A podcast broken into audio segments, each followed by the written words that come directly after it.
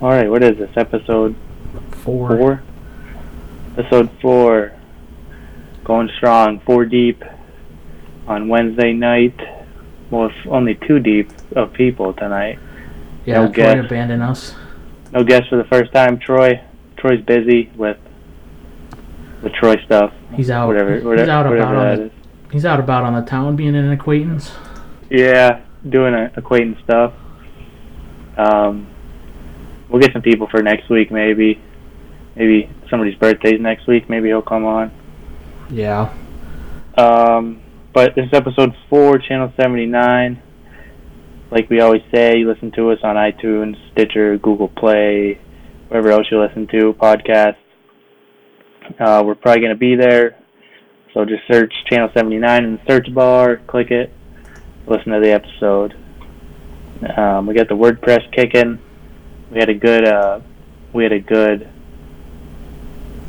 story on USC. I don't know what our next content's going to be, but we'll figure something out. We got the Twitter at ch79pod, so follow that, tweet us, tell us what to talk about if we don't have any ideas. Those are always helpful. Website that um, people can go and donate donate money to us to fund our fund our podcast, fund our future endeavors. Uh, if you know whatever whatever you tell us what you want to spend your money for because we don't even know what we want to spend it for. So we'll tweet that out. We'll maybe we'll put it on the website. It's pretty simple. It's just a website. You can search Channel 79 there too. Uh, donate some money or not. You know, just say what's up. That's cool too. So we covered last week UFC 211.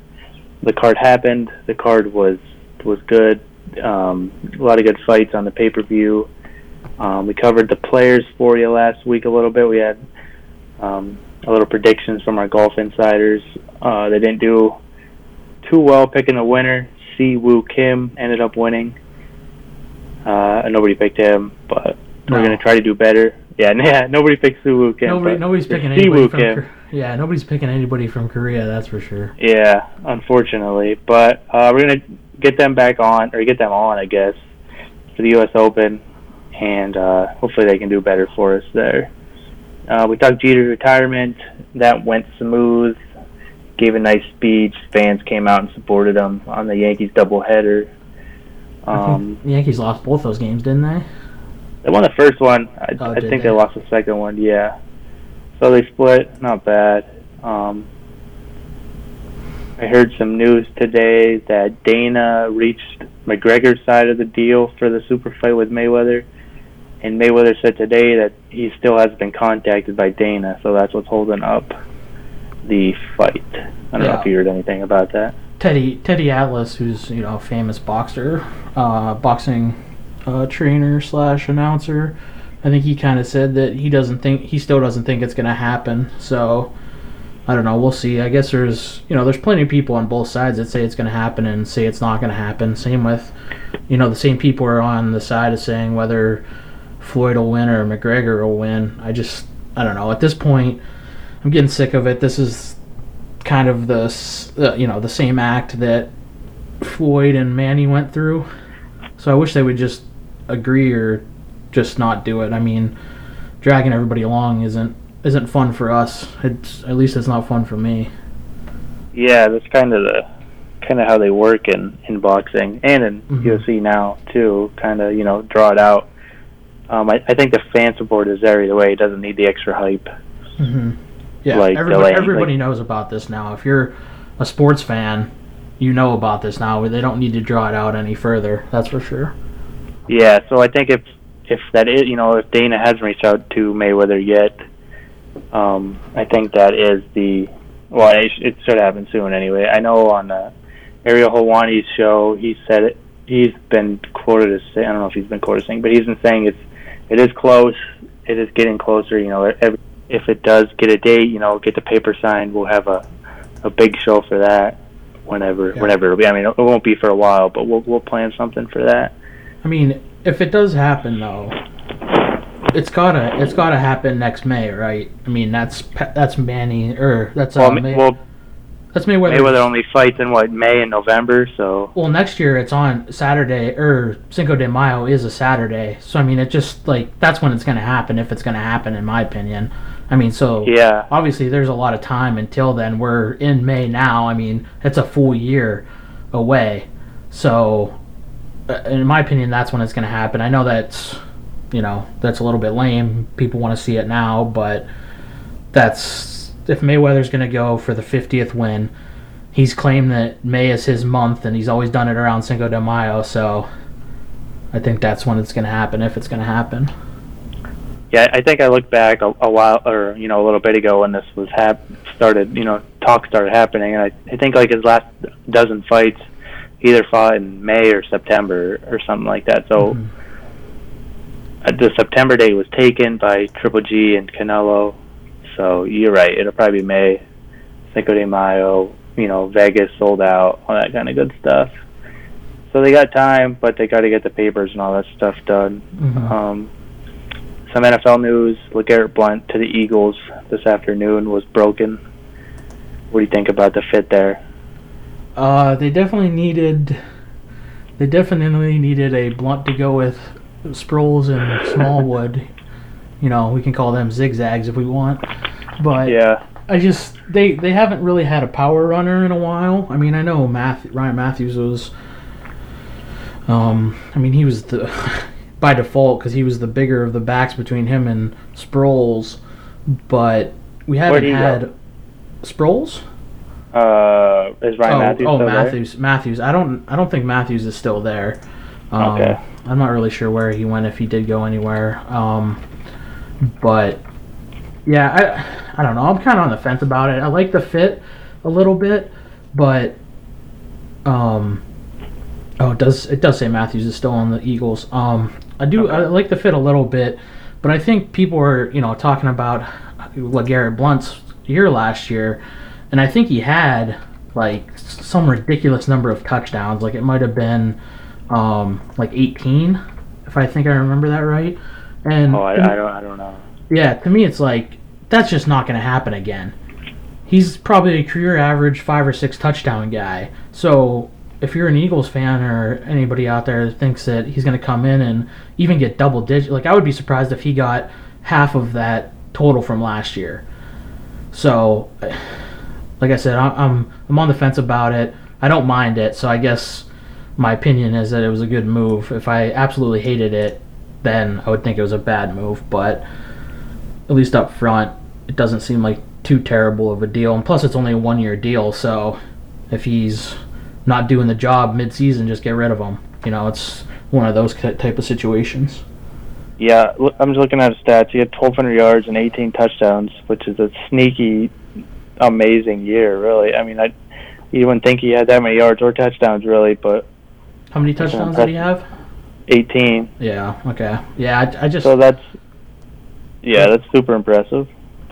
Yep, and I, I just think it was a little bit inflated. Um, uh, you know, he's in a good situation in New England, and but yeah, I don't I don't see that happening again, and I would be surprised. My my bet is eight. You know, if it was over and under was eight and a half touchdowns, I would take the under for next year. Yeah, I think I think you're right. You know, he's not going to put up 18 again, but Mm-hmm. eight, eight, eight's a good ballpark number for him there, and that's another weapon for the um, for Wentz there, the young Yeah. quarterback. It's definitely nice to have at the goal line. You don't got to worry about running play actions because you know you Yeah, have or throwing a Darren fade Sproles. route. Yeah, if you have Darren Sproles in the backfield, I'm pretty sure teams aren't gonna worry about jamming the line. So that is an Yeah, addition for that perspective. Yeah, I mean, like you said, it's a one-year deal. They really can't go can't go wrong if Mhm. he if he's not producing. Yep. Um, so that's that's all the news I have. I don't know if you have anything before we hop in here. Nope. I mean, I think we covered about everything.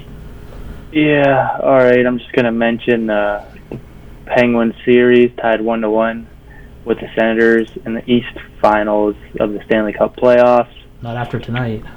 No, not after tonight. Currently, I just switched it over. Still four nothing. We have Ouch. six minutes left in the second period. Fleury's been pulled. uh, I forget the guy, the, r- the other goalie's name, Oh, is it Miller or something. uh, Murray or Murray, that's right. yeah?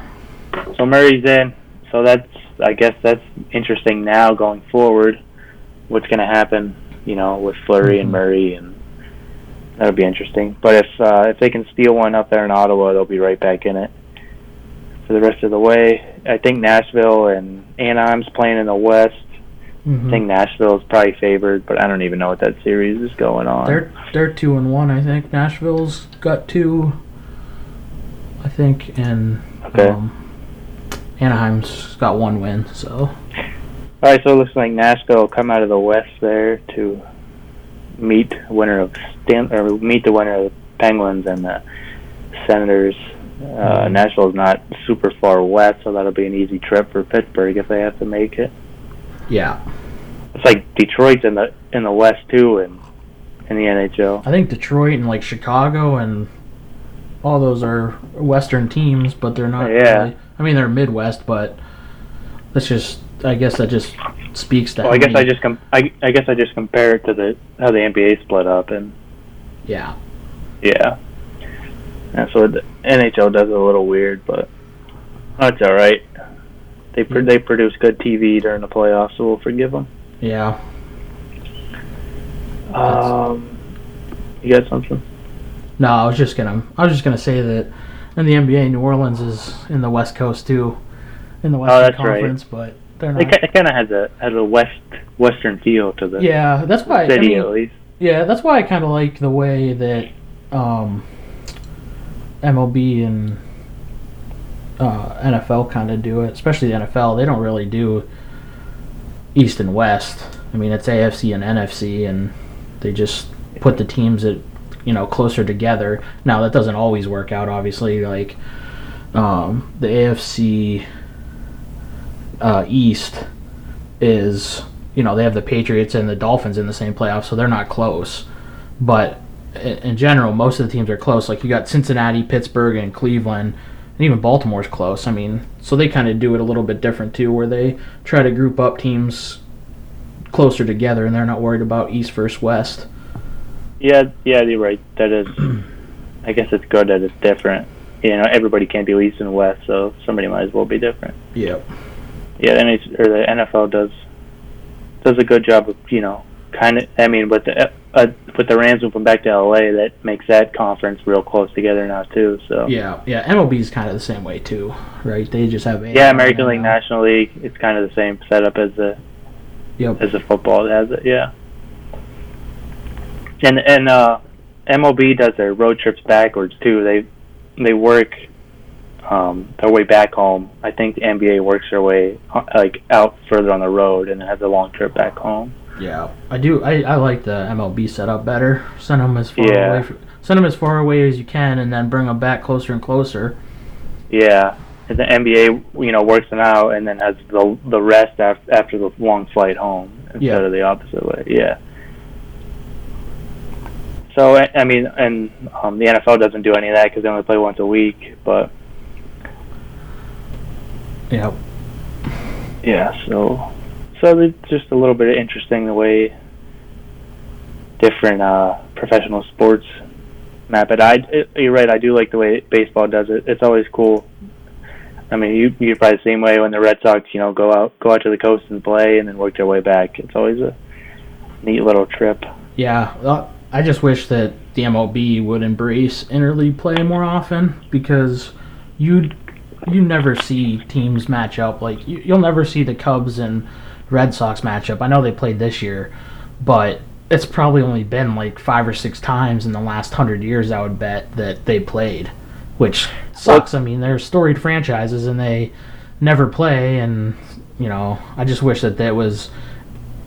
I just wish that it was more often that they got to play these teams, even if it was one series a year, even if it was a two-game series, you know, a home and home type of thing. But they never, that never seems to work out. They never want to do that.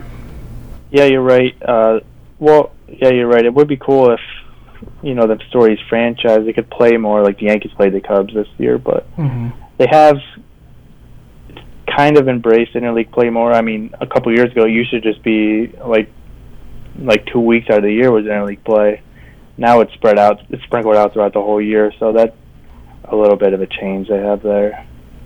Yeah, I think the Pirates opened up in Fenway this year, so Yeah, I think if if they're really gonna um, if they're really gonna you know jump and push interleague play some more, uh, it'll have to be after the the rules are unified either way. You know, DH for everybody or no DH for everybody. That'll be the only way yeah. to really commit to interleague play more. I think. Yep, I agree.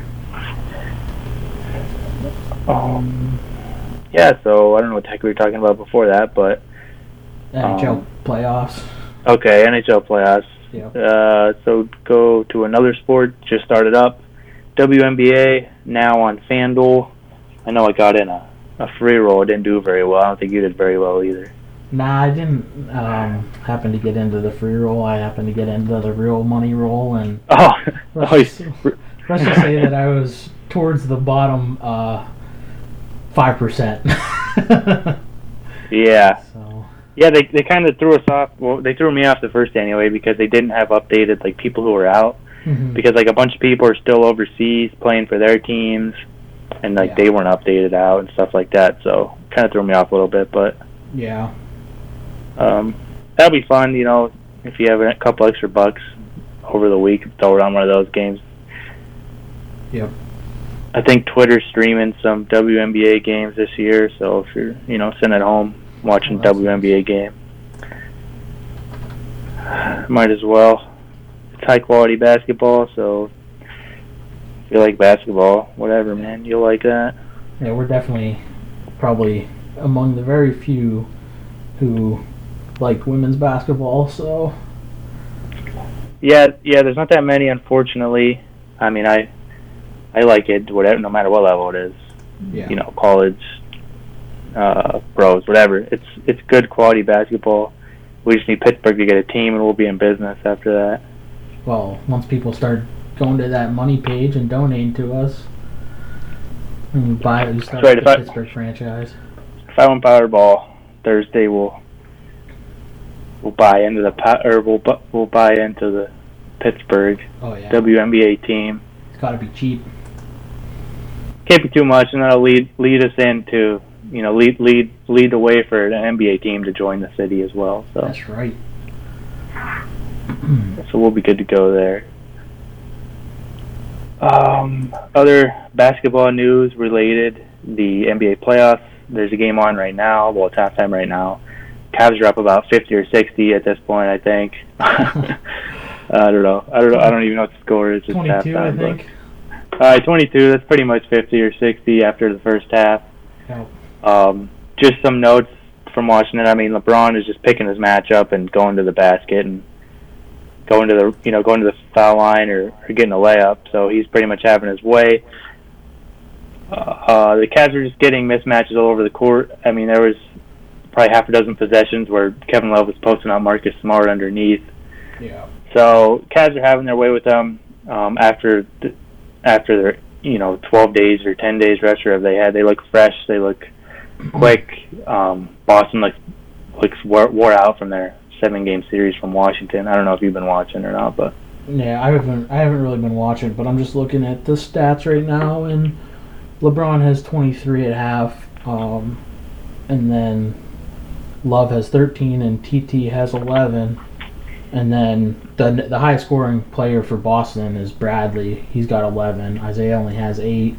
Jaylen Brown has eight. I mean, he's played 12 minutes. He has eight points. Some of these guys have played you know 20 21 minutes and they don't even have that many so that just goes to show you that when Avery Bradley's leading your team in scoring you're probably not winning yeah, that's why you're down 22 points. yeah Yeah, the Cavs just look like they you know they they found them, they found that next gear. They found that next level. Um, they're so deep. I mean, they could go 12 deep and not really lose a step after the first three or 4 Mhm. Deron Williams back in shape. He looks good out there. You got Channing Frye to come in. You know, they're just so deep. I mean, Derek Williams doesn't even get any minutes, but he can eat up some minutes for him if he needs it. yeah Uh, Boston, you know, Boston has Isaiah Thomas, and I, I did, I just made a note down. I made a note down. It says, "Is, is Brad Stevens the MVP of the Celtics?" just a note I made. Yeah.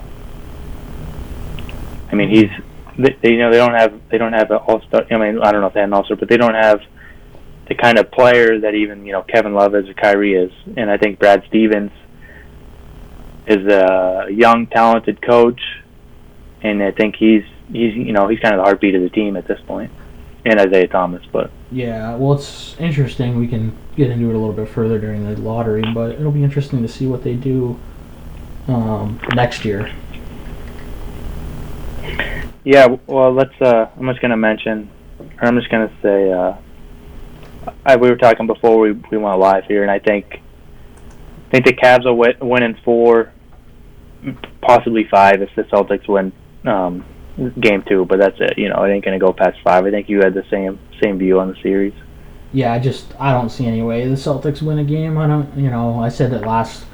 I think it was last week. If the Wizards would have won the series, I would have said the Cavs in five, just purely because of Wall. Um, but I don't see the Celtics even getting a game. They just, to me, they're not the team yet that is going to challenge uh, LeBron, and I think they knew that, but they're not going. Obviously, they're not going to give up. I just don't see them uh, coming back and winning this, or even winning a game. So that's just where I stand on it. Same, same for me out west. I thought the I thought the Spurs had a chance to win a couple, um, but obviously with Ka- or Kawhi out, um, I don't see that. I don't see that happening. Yeah, without Kawhi, that'll be over in two more, unfortunately. Yeah. Did you did you see that play? The I saw I, I didn't see it live. I saw the replay. Um, if I had to guess, he probably did it on purpose, but I I don't know. I can't read his what his intent was, but uh, you don't usually go that deep into somebody's jumper unless you know he has a sprained ankle. You know what I mean? Well, yeah. So my impression of it, obviously, Pop Greg Popovich came out and said that he thinks it was a dirty play or whatever. Um, my impression was the same. He when you watch the replay again, he like he takes a hop with his hand in the air towards Kawhi, and then he lands. Zaza does, and he takes like another little hop into him. So like his foot is completely under um, Kawhi, and you don't usually see somebody who's contesting a shot take the first hop with his hand in the air and then land and take like another little like mini hop. And like you, he clearly does that. He's not like looking at the floor or anything to make sure he's putting it right under Kawhi's foot. But the way it looks to me was, it would def- he definitely had intent on at least fouling him or running, you know, trying to make it a difficult play. Now, obviously, like you said, it's hard to judge intent. Like, did he really want Kawhi to roll his, you know, step on his foot awkward? I don't know. I but to me, it looked like he definitely intended on going through Kawhi on that play and fouling him. So that's just where I that's where I stand on it. Yeah, I think so. I think so too. I think. I mean, usually you see a guy roll his ankle like that, and and when it happens, you know, the guys are are coming down almost simultaneously at the same time. Mm-hmm. He just happens to land on top of his foot, but Kawhi came down on it, you know, so late after Zaza was already planted, and uh, you know, I don't know if Zaza, I don't know if he. I, I the intention was to make him feel uncomfortable at least while he was landing, Mm-hmm. and sometimes you know if you have that high ankle sprain, that's I mean that's all it takes.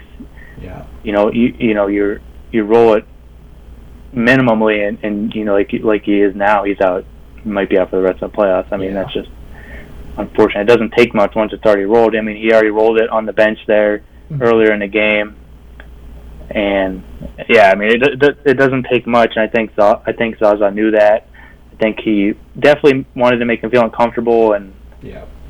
I mean, I, I, you could say it's part of the game, but hurting people isn't part of the game. But To, it's Yeah. just, it's the same as you know, go, it, you know, going after the quarterback when you're sacking him or anything like that. It, it shouldn't. It should. It's not part of the game, but it, it is. You know what I mean? Yeah, I mean, to me, uh, yeah, you're you're right. Um, on the ankle thing, once you so the ankle is kind of like a tendon, and, and once you roll it, it just becomes that much easier to roll it the next time. You know, until you get, Yeah. and, unless you're like off it for a while, and you give it a chance to you know go back into place. But um, yeah, I'm with you that it is part of the game, but it's a part of the game that I don't like to see. I don't think any fan really likes to see because the next thing you know, down the court, somebody's going to do it to Steph, and Steph has a history of bad ankles. And you know, I'm not a fan of Steph Curry. Um, I, I made that known, but to me, I don't want to see anybody step under him while he's taking a jump shot because that's that to me that's not. I mean, like you said, it's part of the game, but it's not part of the game and nobody should be doing that. And I think that a few years ago, the NBA made that rule where you can't even be in their space when they land, and I think that's a good rule. I think, and I think jump shooters really appreciate that because, you know, back in the 80s and 90s, people were literally running through the player to to stop, you know, when they take a jump shot to make them uncomfortable and. I think that jump shooters today really appreciate that rule where even if you're you know, a foot or two feet with close to him, that's still a foul. And Yeah. you know, a, a lot of fans might not like it because they say, "Oh, you know, he didn't even touch him." But to me, that's you're protecting the game if you're protecting the shooters. Yeah, I agree. And that rule, I think that rule has made its way down all the way in the high school level. I remember watching a bunch of games um, Mhm. a couple years ago, and it, that rule is all you know. That rule's made it all the way down, so it's obviously a beneficial rule for the health of the players and all, all that kind of stuff. So Yeah. hope, hopefully Kawhi can come back and make it a series at least. But- give him give them something, but Yeah. I don't know. But let's be honest, that did, that's not going to change the series. The I mean, the Spurs might have won, taken that game away from the Warriors, but to me, the Warriors were going to win the series regardless. So Yeah, yeah, you're probably right. It it would have it would have made it at least a little bit more. I might have wa- actually watched the game, you know, if, if they would have won that first one. But yeah, um, it's all. I mean, it would have been interesting just in the fact that they won in OKC. I know the West. State. Yeah, yeah. Sorry, um, OKC. I was hoping they were still in it, but Yeah. um, what the heck? In the West, um, Golden State's been running through everybody. Obviously, everybody knows that. Um, the West series has had two games in before the East. I was just going through the schedule, and if both series end in a sweep, um, the West series will only end one day before the East, so it doesn't end up too bad. But Mhm. it started way too early in my, you know. I think you had the same same thought. Yeah, I think to me, I, I I don't know if it really hurts your hopes. Anybody, as long as both teams go in um, healthy, one team will obviously always have an advantage of being a little bit more fresh. But as long as they both go in healthy, then you know it's game time. As long as you know, so if that so if that doesn't affect a player's health one way or the other, then that's fine with me. Like it, it would really bug me if if a you know if Steph or Clay was a little bit hurt, you know if they were in Kawhi's situation and somebody on the Warriors were hurt a little bit, but they could make it back for the series, like then it would bug me because it's like, oh, they're gonna get three or four extra days rest to come back from that injury. But as it stands right now, both teams are really healthy, so it doesn't bug me as much this you know this time around. Yeah, as far as health goes for the Cavs, I think everybody's good to go, especially after that long rest. And I think for the Warriors, Iguodala was they rested him last game just because his knee was sore. But Mm-hmm. yeah, they're both fairly healthy. They both should be full strength to come come the finals if that is indeed the finals matchup. Uh, and like we said before, there's a good chance that is the finals matchup. So we will have a, a show dedicated to that exact thing, the Warriors Cavs, Yeah. um, in the coming weeks, probably a couple weeks yet for both this conference finals to finish up.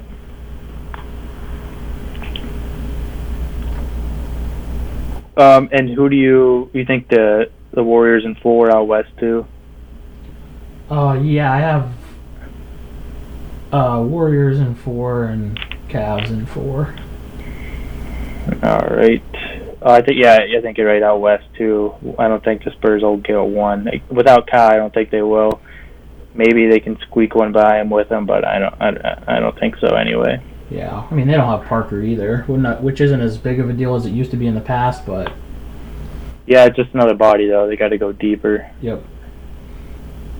Um, but Ginobili's been looking good, dunking the ball and running all over the place. He looks like he's ten years younger now. Yeah. Swatting bats out of the air and crazy stuff.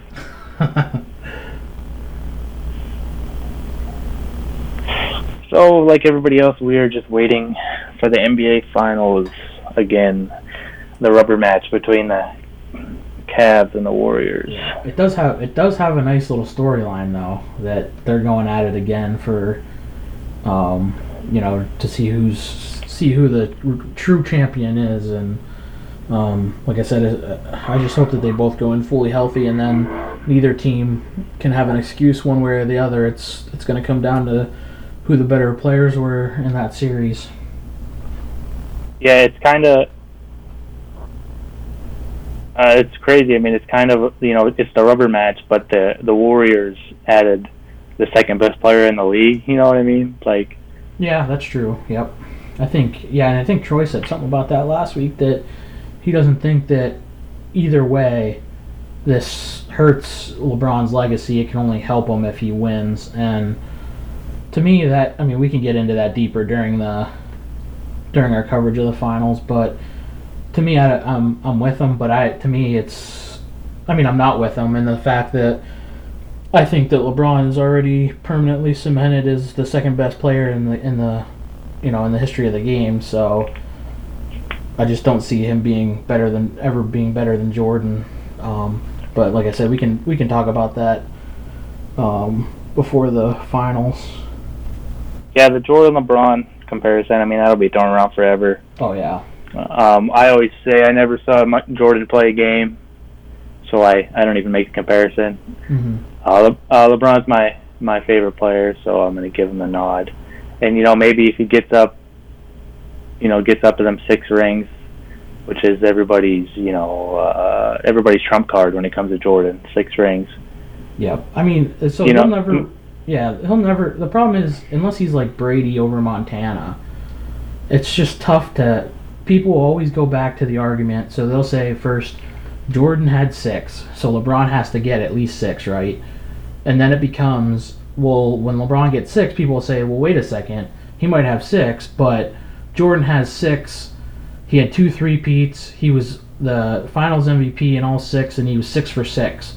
I mean, there's just a whole bunch of little, you know, data points that everybody uses for for Michael's favor or Michael's favor, but to me, I, I think it goes a little bit deeper than that. Um, and to use those examples, to me, you, then you have to say that same person has to when they talk about Brady, they have to say, well, Brady wasn't as good as Montana because Montana was four for four and whatever. So you can't use unless you're firmly on the Montana and Jordan side. You can't be on one side for Brady and one side for Jordan or one side for LeBron and one side for Joe Montana. You know what I mean? I just feel like too many people flip flop between those two and you can't have it both ways. Yeah, you're right. The, I mean, like I said, the trump card for Jordan is six rings, Mhm. and that's why they, you know, he's the best because he has six rings. But nobody says Yogi Berra is the best baseball player ever, and he has tw- ten World Series rings. So Yeah. And Your Bill Russell has like I don't even know. how much- Bill Russell has more championships than Jordan, right? Yeah, he's, I think he's got like 11. Yeah, and I don't know. I mean, you could say six for six is good, but it's six for ten. You know, if if you get there ten times, is that is that better than you know? If if you lose it four times, is that better than not making it four times? You know, that's an Mhm. argument in itself, right there. So Yep. there's lots there's lots of layers to that story, that argument, I guess, and And I'm sure we'll get into it. It's interesting, like you said, like Troy said, um, LeBron is going up against the, you know the greatest, you know the greatest team ever possibly. Mhm. So I don't think he can hurt his legacy. I think he, I think he cemented his legacy winning last year, and and you know even winning two games that first series without um, Kyrie and and Kevin Love. I mean he was doing everything. I mean he, he didn't have any any help that series. Yeah. So this series is is a or you know this potential series is a rubber match, but Mhm. it's maybe it's definitely the most interesting matchup since I've been watching basketball. That's for sure. Yeah, and those and so those same people, the Warriors fans, will say, "Well, if Draymond wasn't suspended last year, would it have been different?" And to me, Oh, maybe, but you know, Yeah. There's, there's always there's when and whenever you get into any sports argument, there's always little factors. Nothing's ever black and white. I mean, unless you're gonna say that like LeBron was way better than Frank Kaminsky, you know, then obviously nobody's gonna argue for Frank Kaminsky. But I mean, once you get up to that level of greatness, there's always somebody's gonna always have one little stat here or there that proves you wrong or tries to prove you wrong at least. Yeah, it's just like anything else. You can see whatever side of it you want to see. Yep. Whether it's it's the stats people could throw at you, or whether it's the news you see on TV. If you, if you want to believe something, there's stats or there's something out there that proves hmm you know proves what you want to believe. That not proves, but helps your case anyway. Yep. So, you know, that's the beauty and the beast of it all. There's everybody has an opinion, and everybody has at least something out there that that makes their opinion somewhat substantial to them anyway. So, Yep. yeah, it's definitely an interesting conversation, and I think we'll get into legacy talk for that uh, for that NBA Finals special. Yep. Well, that's all I got for the playoffs anyway. You want to get into the lottery? Oh yeah, sure. All right, so the lottery was last night, I believe, correct? It was. Yep. Um, Boston ended up picking first via the Brooklyn Nets pick they traded for a couple couple summers ago. Mm-hmm. Uh, I believe they have uh, the the Nets first round pick next year too. Yep. Yeah. That that those trades from the Gar or the Pearson Garnett deal finally came to fruition. They've been trading back each year now, and they finally got the spot that they wanted, which is obviously number one overall. So definitely. Yeah, and next next year could could be you know right up there too. I don't think the Nets are getting any better that quick. Yep. They've just been getting worse each year. So. Yeah. Yeah, so that's interesting in Boston. Um, and then LA comes in at two, 76ers at three. Um, I could give you some more Yeah, here. Suns at four, Suns at four, Kings. Kings at five and ten. Um, Orlando six, Minnesota seven, Knicks eight, Dallas nine. That rounds out the top ten. And uh, Heat fourteen, Bulls sixteen, Foes Bucks at seventeen. Yep. That's about it. That's yeah, that's all deep I'm going. Anything else you want to mention there? I don't think that. Yeah, I don't think that we need to go um any further than further than those. Um, I do th- I do want to say though that it kind of I was thinking about this when it was happening and the Celtics got number one. Um, you know what do they do next year? With Isaiah wants to be a max player, and they have room to bring in another max player uh, which I think will probably be Hor- uh, Hayward from the Jazz. You know, with his thing with uh, you know his time with Stevens or Butler. Yeah, so I think that they'll call. so I think that they'll bring him in, and it just it's a little bit interesting now because I think they want to have three superstars, and the first question they have to ask themselves is Isaiah a superstar because presumably the two top guys are guards, right? It's people are saying it's either going to be Lonzo Ball or it's going to be that Markelle Fultz out of Washington. Yep. So if you have Avery, Bra- Avery Bradley and you have Marcus Smart coming in as the you know the bench guard, do you really need to have Isaiah Thomas? Um, so can you trade Isaiah? And I was just thinking about this out loud, or you know, to myself, I guess it wasn't really out loud, but um, I was just thinking if you sign, so if you sign uh, Hayward, you have Hayward, Isaiah, Bradley, and Horford. Um, and then if you trade, and then if you draft Fultz, then you have Fultz, uh, Bradley, Isaiah, Hayward, and Horford. And then you trade Isaiah for somebody like Paul George or Jimmy Butler. I mean, then you're looking at you have the top the top draft pick in Fultz playing your one, you know, your point guard. You got Avery Bradley playing two. You potentially have Jimmy Butler or Paul George playing three, and you can have um, Jimmy Butler or Hayward filling at four if you really had to, because uh, George had was playing a lot of um, his back to the basket this year. Um, I mean, he's six seven, six eight, I think, and then Horford. I mean, that's a pretty that's a pretty good team right there. Um, Yeah, it's a pretty good five. yeah, so that's but that's if they trade Isaiah or they could keep Isaiah and draft Fultz. But then they have Isaiah, Fultz, Bradley, and Smart. Marcus Smart. Yeah, I that's mean, too many point guards. Yeah, that's too many guards in my opinion. So I think you need to. I think for them, if I were them, uh, and Isaiah wants to be a max deal player, which is fine, but I just don't think that he's worth it. Um, so I would I would be looking to actually get rid of him instead of keeping him. Now your the other option is, is there a way that you can make a trade to get George or Butler or somebody with that first overall pick? Then you get to keep Bradley, so you have Bradley or you have Isaiah Bradley, the guy you trade for Butler George.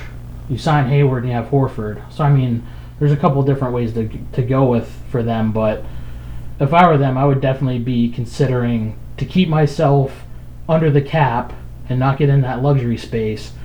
I would draft the point, the top point guard, whoever they deem who that is, and I would trade Isaiah and then bring in George or Butler with Hayward as two max guys. So is Isaiah uh, going to be a free agent or is he under contract? Um, I believe he was under contract, but he wants, um, He wants to restructure. but he wants restructure. He wants to get, you know, he wants to get the in under the new uh, CBA thing to, Yeah. you know, to sign up the deal. So I think that's where he's at. But either way, to me, it's either a sign and trade to get rid of him, or it's just a trade to get rid of him. I mean, so uh, uh, just a trade to get rid of him would be easier. A sign and trade then means you have to involve a team that wants to do the same, which you know Butler or George might want to do anyway. So Right. Yeah, you're right. Um, that's interesting. I think. I think if Isaiah is going to demand max contract money, I don't think Boston will pay it.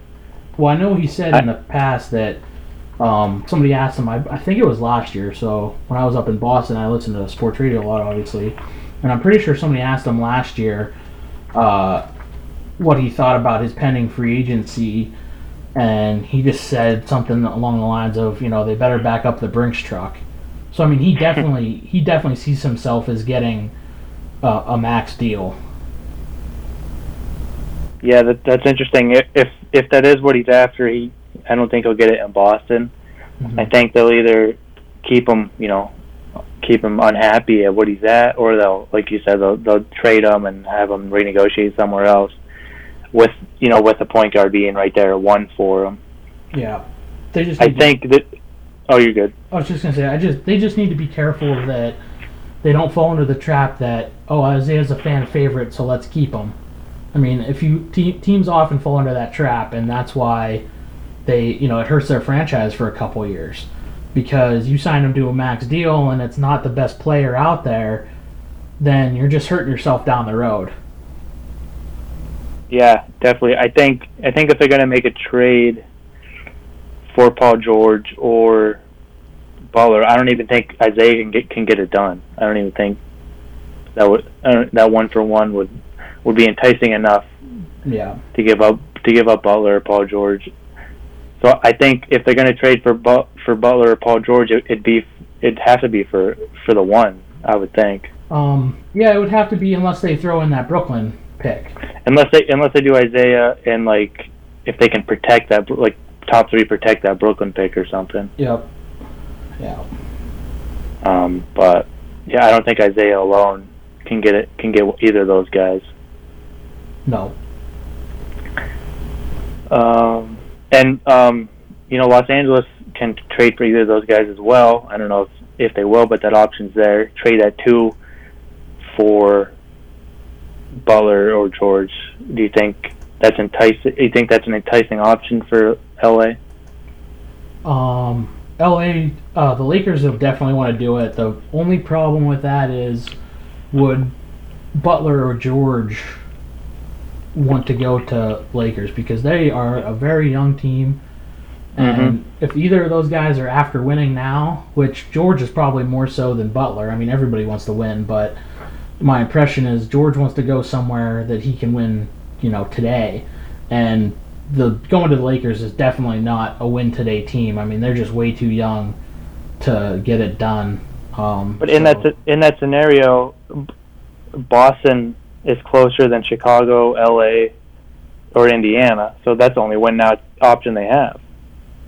Yeah, and I think that's why they want to. I think that's why they would open be open to a sign and trade to those teams. Otherwise, I think that they'd rather just sit it sit on. You know, if for George, he'd probably just rather be on the Pacers till he has true free agency, and then he Yeah, I think that's only a year too. yeah. So I think then he can go anywhere he wants. If he if he does a sign and trade with the Lakers, what he'll probably have like a five year deal. So he'll Yeah. be at LA for five years when he could just say, "Well, I'll just play in Indiana for another year or two, and then I'll have true free agency and I'll go wherever I want." And I think that's more enticing than just saying, "Give me the money for these next two years." Um, so I think that's why it's a little bit uh, for especially George. He's I think he's like 27, so I mean he still Yeah, has some time. I think they're both pretty. I don't think Butler's Butler might be younger than George, isn't it? Oh yeah, I would bet uh, Butler would be 24 or 25. I mean he's oh no he's 27, so they're both Okay, so- 27. Um, I think George is, is the better better player. I think. I don't know what you think. Well, but- my you know in this in the scenario for the Celtics, George is definitely the better player for him. Uh, he's you know like I said, he's six nine, so he can fill in the power forward spot if you want to put uh, Hayward then into the three slot, Bradley into the two slot, and then Fultz or whoever they draft in the one slot, yeah, yeah, that wouldn't be a bad lineup. and then Horford's at five. So I mean, you have a pretty pretty solid team going forward with that. And then if you're bringing off people off the bench that started this year, then you know you're just adding depth. Yeah, for sure. It's uh, well, it, it's crazy how many options there are at the first and second pick. Um, for George and Paul being in the East and being in teams that aren't really going to compete, is is the the threat of LeBron and the Cavaliers, you know, enough to force them out west to I mean- compete with the Warriors? I mean, what's what's worse? You're so in my opinion, you're guaranteed to get to the Eastern Conference Finals if you play for Boston. If you play for if you play for the Lakers, you're pro- you might not even be in the playoffs. I mean that's Well, I think they could make the play playoffs, but. well, I don't know who. I mean, there's Well, if you think about it, you, I, I think if the Lakers had Paul George, I think they'd be fighting for, you know, in the middle, in the middle of the playoff seeds there probably. Yeah, I mean, I don't know. I think Portland was the eighth seed this year, um, and they don't have much beyond Beyond the two guards beyond up there. Lillard and McCollum. So I think you're right. I mean, they would probably be a lot more competitive on day one. So, um, yeah, I can see I can see how the Lakers would be a seven eight seed, but then you're talking about facing the Warriors first round instead of being in the East Conference where you're probably guaranteed to be in that um, championship game. You're right. Yeah, that's you're right. If if you go if you go to Boston, you're right. Yeah, and and Boston's got that unique flexibility now that they have the first overall pick. Um, and I think, obviously, the way that people want Lakers wanted to play out is I think that they want Boston or whoever takes that pick to pick Fultz, and then the Lakers want to pick Ball, and which is perfectly fine with me as a Sixers fan who have the third pick. So, I don't really want to see. I mean, Fultz would be okay, but I, I'm not really sure that either one of those two guards are going to end up being, you know, the best player this year. So if the Sixers can avoid, and I know the Sixers really need a point guard, but if they can avoid those two guys, that would be fine with me. Or if Fultz falls to Philly, then that would be fine to me. Um, but I would rather it not be Fultz or um, Ball. Okay, so who who do you see? How do you see the top three picks playing out? Fultz, Ball, and then where do you see the Sixers going? Oh, I don't know. They, um, I mean, there's so they have so they have some options, right? Josh Jackson, he's the freshman from uh, Kansas, and then I would personally like to see Jayson Tatum. I mean, he played at Duke last year, and Duke's my college Yeah. team. So, and he's, I think he was rated like the fifth best player or something. So, um, to me, if they if they grab Jayson Tatum, that would be awesome. The problem is, he's he's like six eight, and they drafted Simmons this year, who's six eight, and they have, um, Noel, they have Embiid, and they have um, I think they traded Noel to Dallas, right? Oh, did they? Yeah, you might be right. Um. So they have. So they have. They uh, have Parker, Embiid. Parker, Jabari Parker. No, don't they have? uh don't they, Oh, they have Jahlil- another big They have Jahlil Okafor. Yeah. Pep. Yeah, Okafor. I That's gonna say, yeah, yeah, but those were both Duke players. Um, I yeah, was gonna say I, I wish they had Parker. He plays for the Bucks though.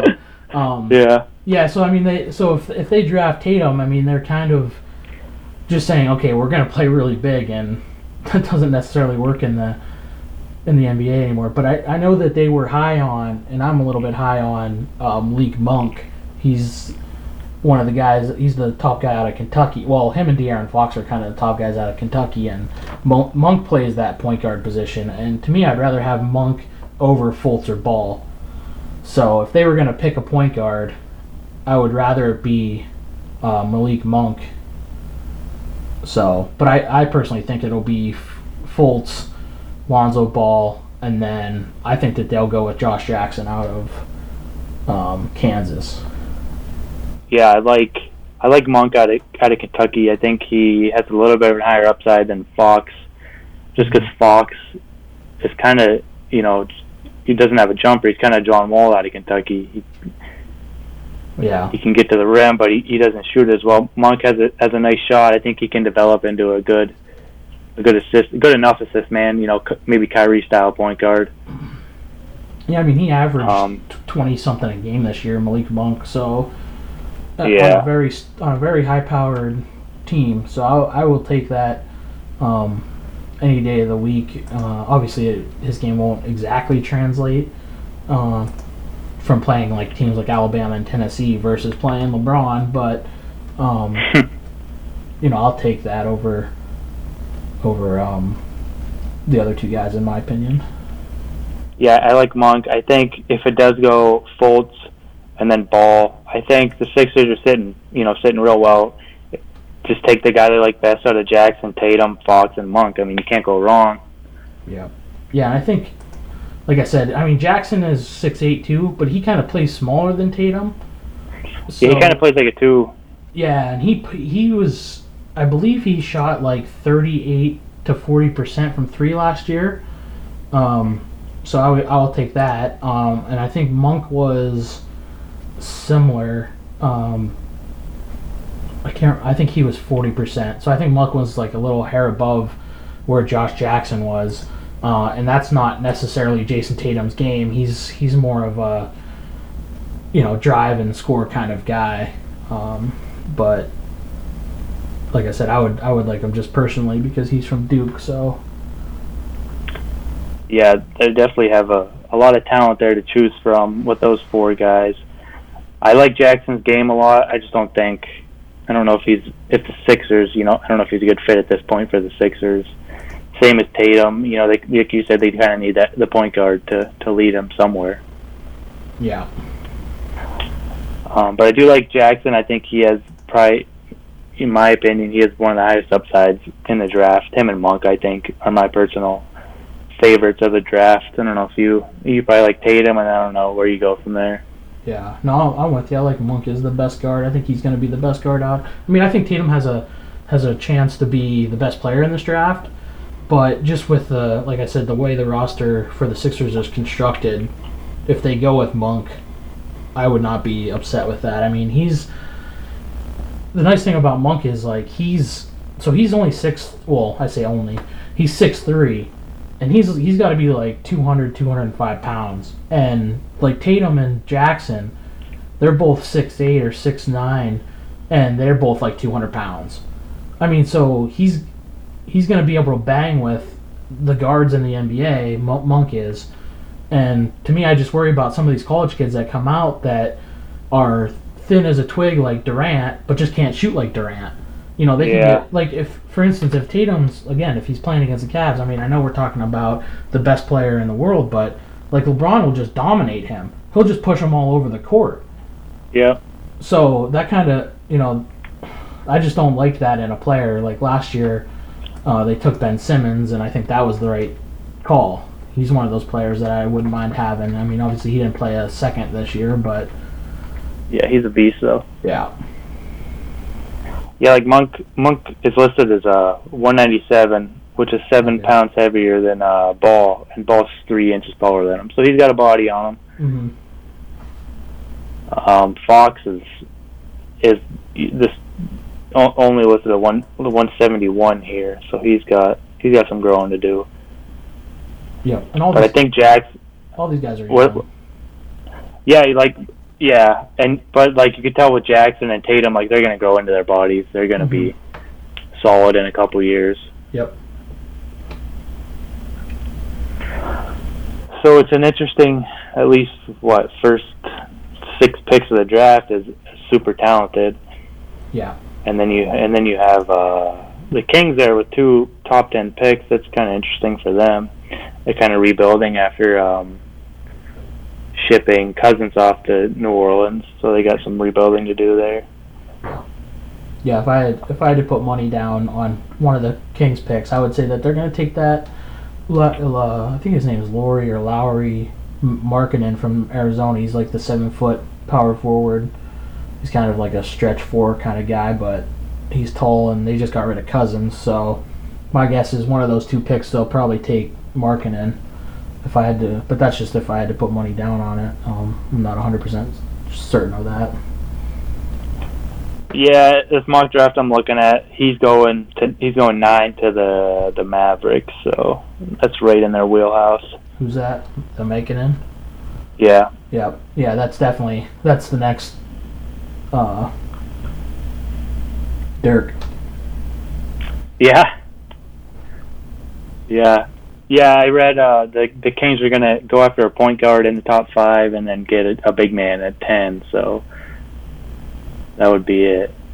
Well, if he's if he's if if American M is at ten, that's ridiculous. He's like I said, he's so he's he's kind of he's kind of like Porzingis and Dirk. I mean, he's a forty-two percent three-point shooter, and he's seven foot tall. I mean, Yeah, so yeah. It's a powerful, definitely a powerful pick there, wherever he falls to. yeah, Um, and they got the next pick in Dennis Smith out of NC State.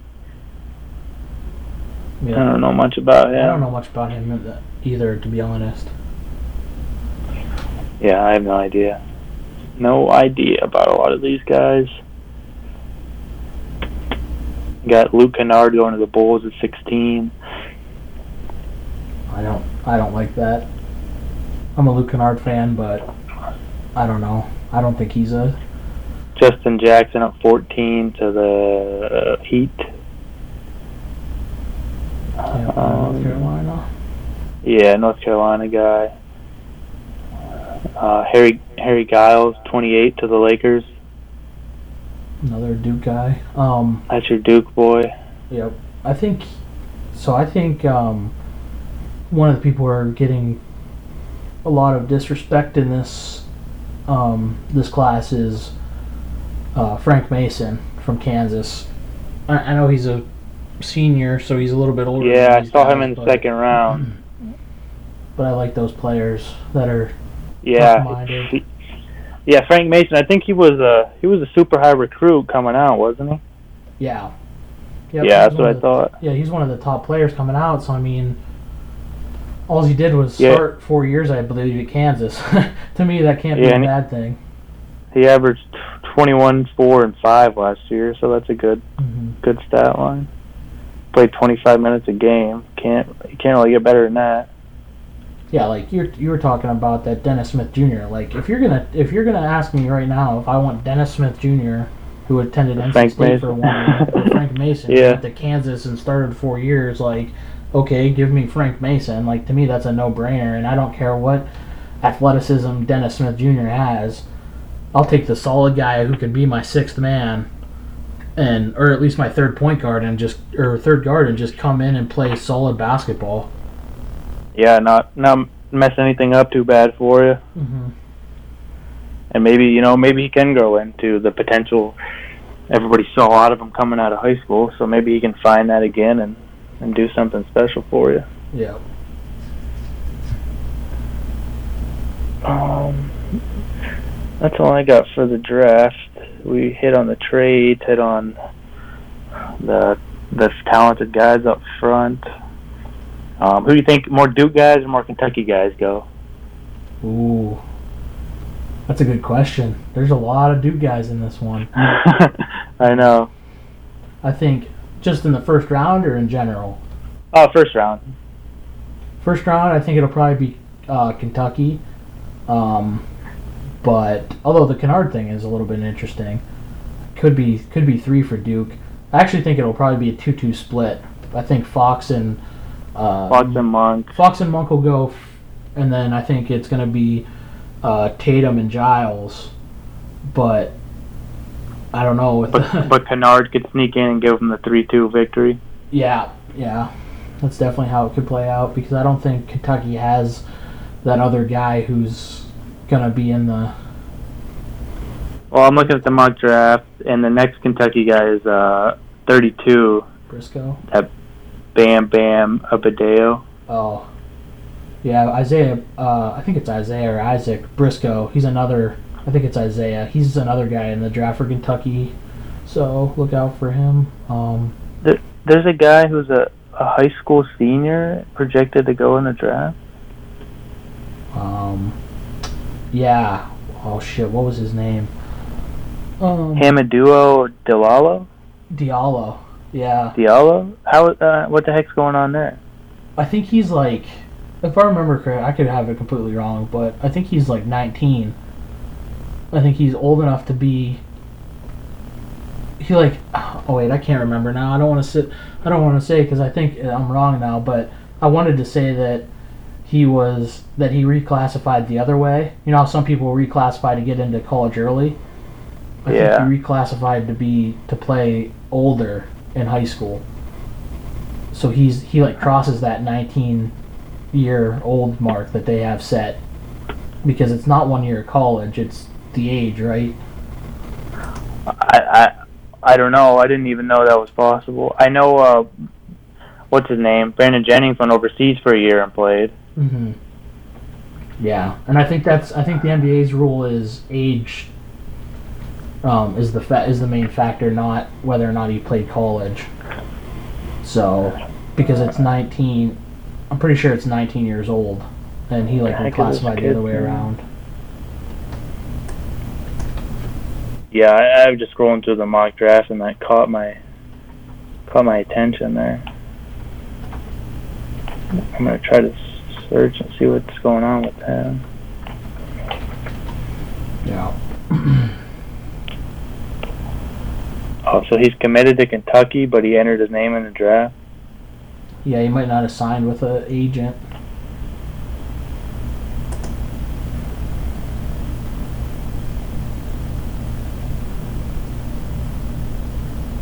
Um, yeah, he or it says it's 50-50 if he's gonna stay in the draft or pull out.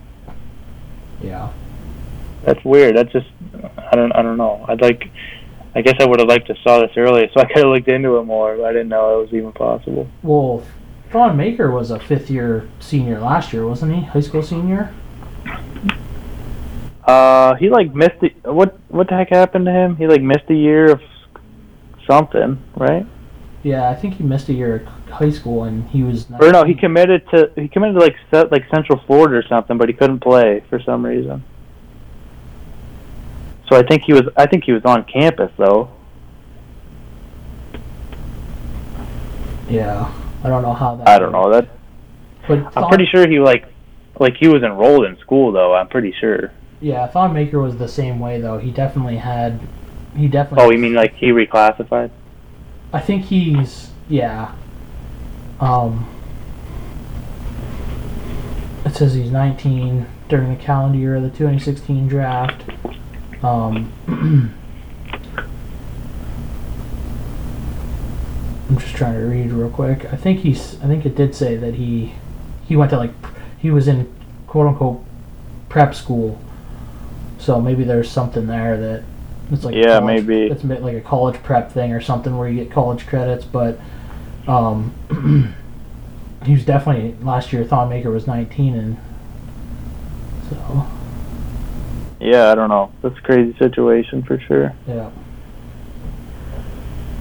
So we have I don't even know the draft is next month. I think I have it in my calendar, but we'll have a I'm sure we'll have a special for for that, like we did for the NFL draft.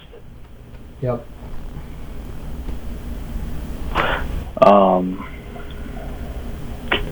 So I you want to do the the UFC? Yeah, I think um, I think that's all we had right on the um Eastern Conference Finals. Uh, unless you wanted to do the Preakness, either Preakness or UFC, that's all we have left. I'm gonna cl- we, we can close with the Preakness. All right, that sounds good to me. All right, UFC 211 Saturday night was a pretty good card overall. Um, the pay per view card was good. Yep. Uh, the Eddie Alvarez fight we broke down a little bit was kind of another controversial fight for the UFC. So we're going to cover everything. T's going to give his breakdown. I'm going to provide some insight, and yeah, we could have had Troy on, but he gave us gave us the illegal knees this week. Here's the Heisman. Yeah, gave us the the illegal knees and Herb gave us the Herb Dean and put a stop to his his streak of podcast appearances. But we'll get him on again. Um, so UFC, we could start with um, UFC 211. We could start with your fight bonuses. T, who do you think you know performance of the night and fight of the night should go to? Well, I was looking at it more towards um, who got him, and so obviously. Oh, okay, okay. Yeah. I, I know Dana announced him at the press conference, but you could you could talk to that as well. Yeah, so Miocic got performance of the night, um, and um, Justin Knight also got performance of the night, and then fight of the night was uh, Sherman versus Coulter, which obviously, I mean, anybody who watched that fight, they just came out throwing bombs, and it was highly Yep. entertaining. Um, and then there were no submissions on the entire card, I believe. So nobody got that fight bonus, which is a little bit unique. To I I don't know. Can you remember another card? I mean, I I'd have to look back, but without a submission of the night. there. I mean, there wasn't one submission in the entire night, including like the early prelims. So Yeah, I don't know. I I haven't been watching cards consistently, but not that I can remember anyway. you usually I mean you usually see one or two um I, I but I guess I did look back at this and Maia was really the only one who was sort of that Is, is submission submission guy? Yeah. Everybody else kind of had they had more stoppages as TKO or KO than they did um, submission.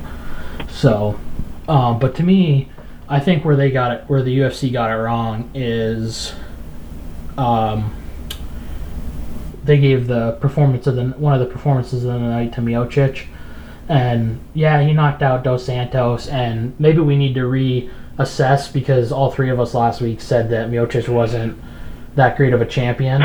um, and I, he just finished another guy. I mean, that's if yeah, that's all you in, can in the first about him. round. Yeah. Yeah, so that's what four straight in the first round, I believe, for him. Yep. So it's just like maybe we maybe he just hasn't fought enough past the first round for us to give him credit. I don't know. But um, maybe we need. But to me, I thought the performance of the night from the pay per view card uh, should have went to Joanna.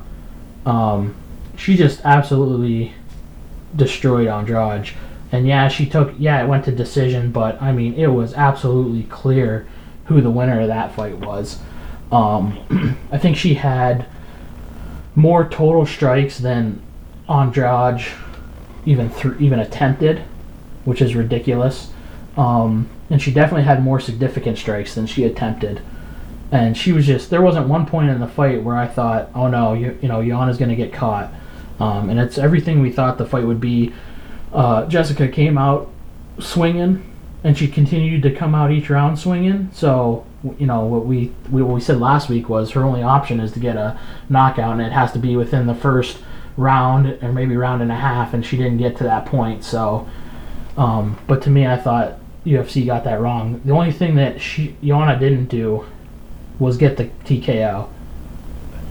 To me, everything to me she had the performance of the night. Besides, besides that one little caveat, and I don't think that the UFC defines whether or not ha- there has to be a knockout for the performance of the night.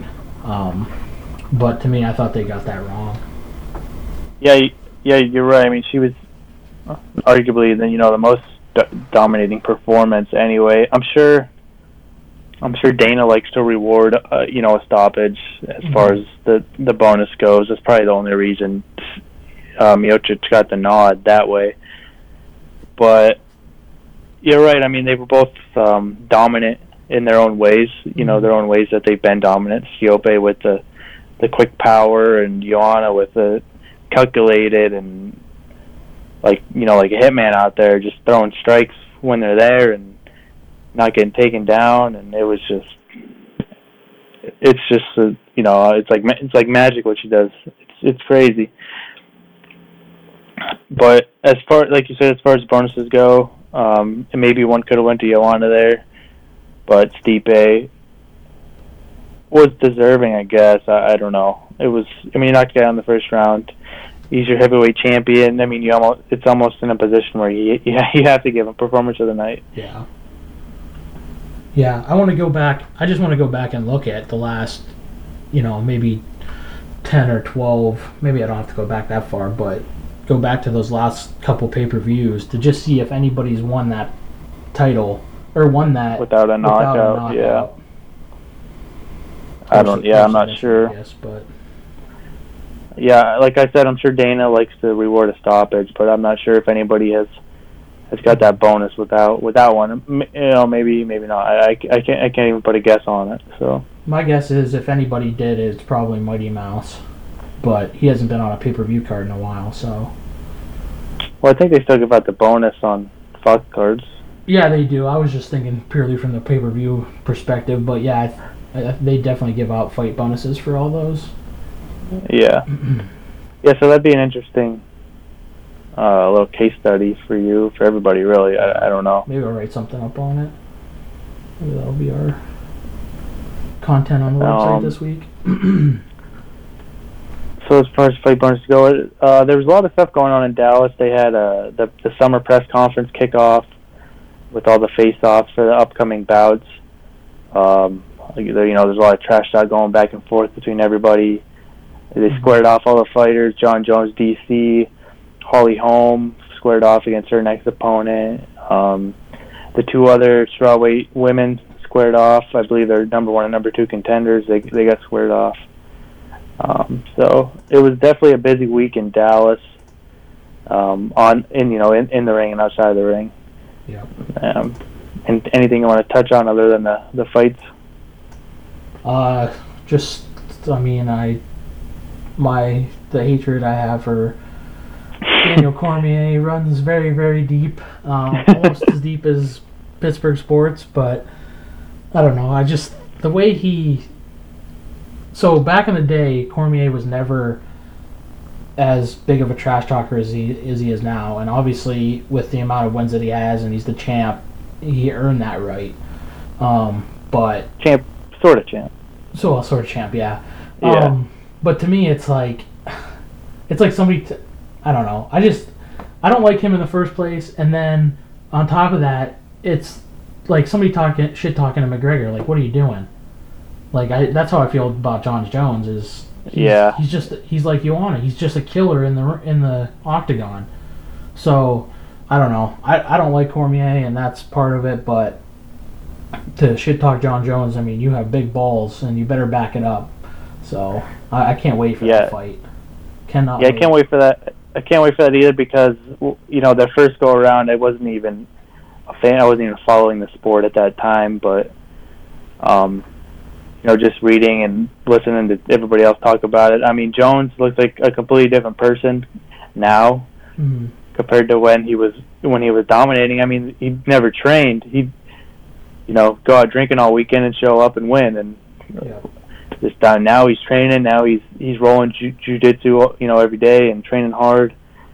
And I know, you know, I know a bunch of interviews he's given. He said he's just going to submit submit people all the time because that's all he's been practicing and that's what he he loves to do now. So he's. I just like to see him in the ring. I mean, I know. I when when's that when's that scheduled for July? Yeah, he's not back till July, and I think that fight's like the 21st or something. So it's middle towards the end of July, I believe. Uh, yeah, so that's definitely the next big fight for me to look forward to to, to watch Jon Jones fight while I'm a fan of the sport. Mhm. Um, like I said, he's in probably in my top three with McGregor and and Joanna Champion for me anyway. So I'd like to see him fight, and definitely DC. Um, DC is definitely a heel for me and you. I know that. Oh, yeah. So. Um, so hopefully that fight goes through. I know the last couple of times they tried to make it. I think DC was hurt, and then Jones got popped for that drug test. So Yep. he had some bad, he had a string of bad luck. But hopefully in July that that happens. I know you want to talk about the judge's decision and Masvidal and the Mayed card. So if you want to kind of give your yeah, I thought through how you saw the fight through your eyes. I thought that uh, it's a little bit of one of those things where you could make the case that each fighter won a little piece of each round. Um, but for me, I thought Masvidal was the you know was victorious in this one. Uh, in the stand-up game, which we expect you know so on the ground we expect Maia to win. He had all the control, which is something that you would expect from him. Uh, in the stand-up game, I think Masvidal um, won that part of it. Um, so to me, I thought the judges got it wrong. And one of the things that sticks out to me mostly is they were pretty close um, with. So when you look at total strikes, right, Maia had more than Masvidal, but Masvidal out significant stri- striked. Um, and to me, when you're and then Maia, like I was saying, is one of those takedown guys, submission guys, right? He he attempted four take or I'm sorry, he attempted 12 takedowns, and he was only successful in four of them. And I don't think that the judges give credit enough credit for defending a takedown, right? They give you more credit for how many takedowns you have. So if Yep. so, Maia had four, Masvidal had zero. But what they don't take into account is Masvidal was zero for zero, Maia was four of twelve. So to me, in a close fight, when it comes down Like to one it, takedown, yeah. yeah, to me, when you um, in a close fight, when it comes down to it, you have to look at what each fighter's strengths are, and did that fighter, um, you know, take over take over with his strength. And to me, Maia didn't do his job, and Masvidal did. So that's why I thought Masvidal should have won. And I know all the judges had it close. I think they were all 29-28, one way or the other, um, and it was a split decision for Maia. But to me, I just thought Masvidal won that fight, and Maia played it safe the whole time. I mean, I know in the first round, right, he was on Masvidal's back for probably a good two minutes, like yeah, literally, literally on hanging out on his back. Yeah. so, and so to me, when it when a, like I was saying, when the fights are that close, who did a better job uh, at what their strength is? And Masvidal shut down Maia on his takedown attempts and outstruck him with significant strikes. So I thought Masvidal should have won that, and I thought and personally, I thought it was going to be a unanimous decision for Masvidal, and I was clearly wrong with that. So I don't know what you did. You have that same feeling, or did you think Maia won that? Um, I don't know. I mean, I, I, I, I don't know. I don't know enough about how how fights are judged and all that kind of stuff to to say the judges were wrong. But it's just just from a different standpoint, it's just tough to to tell. You know, it's just tough to tell who's winning the fight because, yeah, one guy's doing, you know, something to a guy that hurts him, Mm-hmm. and the other guy's doing something to a guy that you know makes him work, makes him tired, makes him uh, you know fight off submissions, fight off getting whatever, getting choked out or whatever. So it it you know, which which do you judge more heavily? Do you judge something that does damage, or do you judge something else more heavily? It's just tough. I think it's just tough for the judges. I mean, I think that's why you saw a split decision. It's just tough to pick a side, really. I mean, like it's easy to like if it was a street fight, you say, "Oh, Masvidal won easy because he landed punches and all that kind of stuff." But you know, they're in a cage with rules, so it's it's not a street fight. But Yeah. I don't know. It's tough. It's tough for me to to, to tell, and obviously it was tough for the judges too with the split decision. Yep. I mean, that just. It's like I always think, though. Just don't leave it up to the judges. You don't have to worry about it. Yeah, definitely. If you leave it up to the judges, you never know what the heck can happen. Um, Yeah. it, it was. I mean, it was. If it was an entertaining enough fight for me, and anyway, I thought I thought it was a good fight. yeah, it's, it's what we thought it was going to happen, right? I mean, was- Yeah, pretty much. Like- pretty much how we broke it down. yeah, like Maia was in a position all the time that was continually working on trying to get a submission out of Masvidal. Masvidal continually fought it off, just like we said, and then when they stood up, who was going to be the better fighter? And it was Masvidal. Um, so I think, but I think one of the flaws in the judging is they they score or they run the timer for control, and to me, just because you have control like you might be like Maia. If he's on Masvidal's back for th- three minutes or two and a half minutes, they might deem that as control. But does he really have control? I mean, what's he? Unless he is submitting the person, how much control does he really have? I mean, Masvidal Well- has a lot of options there to fall back, to slam down sideways. I mean, it's one thing when you're clearly on the ground and you have his back or something, or you're in the guard and you and you're on top of him on ground and pound. But is is sitting on the guy's back is that really control? Yeah, I mean, it's tough. How do you define control? Mm-hmm. I mean, do you define control like you said, ground and pound? You know, looking for submission on your back or whatever it is, or do you define control as you being on his back when he doesn't want you there? Yeah. Yep. Yeah, so you know, I, I don't. Know. I mean, I'm sure if we looked in a rule book, control is defined somehow, but it just as just from fan perspective, how do you define control? You know what I mean? It's it's tough. It's tough for a fight like that because you know you kind of try to see it both ways, but like you said, I don't know. I mean, I I, I think I would have been fine with it if it went either way, honestly. Yeah. Yeah. To me, it just like I said, it it comes down to when the when the fight is that close. Did the person, you know, was the person did they do the best at their strength? And to me, Masvidal did better at striking significant strikes than Maia did at at submitting or getting in position to submit um, Masvidal. Yeah, because it wasn't any any it wasn't in any really real trouble. Right? No. A lot. There wasn't no. Yeah. There wasn't one point in there where it's like, oh my, you know, oh he's got the armbar in, or he's got Yeah. the guillotine locked. It's you know, and then Masvidal fought it off. It was never. It was never anything like that. I mean, to me, Masvidal was never in trouble of being submitted.